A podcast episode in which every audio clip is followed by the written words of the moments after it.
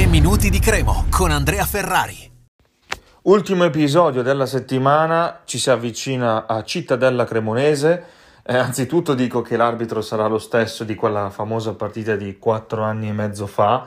più o meno cinque anni, ecco parliamo del 2017, la partita vinta comunque a Cittadella per 2-1 al 96esimo con la cavalcata di Cavion, ma ricordiamo che eh, la Cremo aveva finito con diverse espulsioni quella partita, molto particolare dal punto di vista mh, disciplinare delle scelte di quello stesso direttore di gara, parliamo di Minelli di Varese. Comunque, a parte questa parentesi che comunque rende la cosa abbastanza curiosa,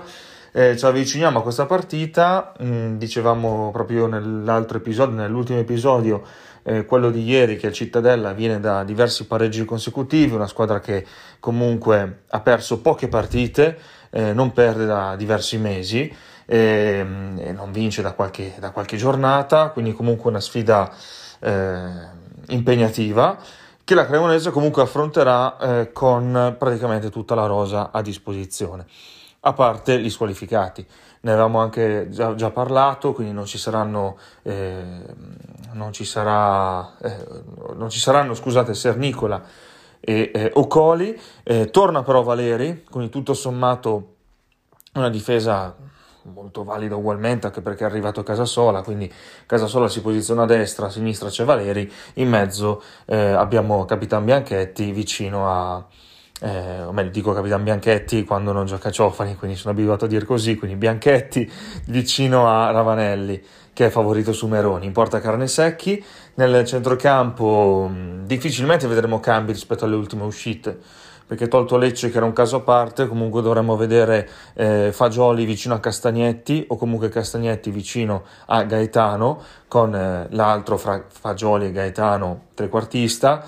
nell'ultima partita ha cominciato mh, mm, Gaetano più avanti, credo che sarà così anche stavolta, eh, e eh, ai, ai, lati di Gaetano, quindi sulla linea dei trequartisti, abbiamo da una parte eh, Buon Aiuto, dall'altra eh, Zanimacchia, prima punta Ciofani perché sta molto bene, piuttosto riposa col Parma, però non è neanche detto. Eh, di solito Pecchia non è che faccia molte, molti ragionamenti sul turnover, eh, che sia quella del martedì una partita molto importante o poco importante non fa troppi calcoli a riguardo, quindi pensiamo ecco, che col Cittadella schiererà eh, la migliore formazione possibile, eh, ricordando che comunque chi sta in panchina è, è,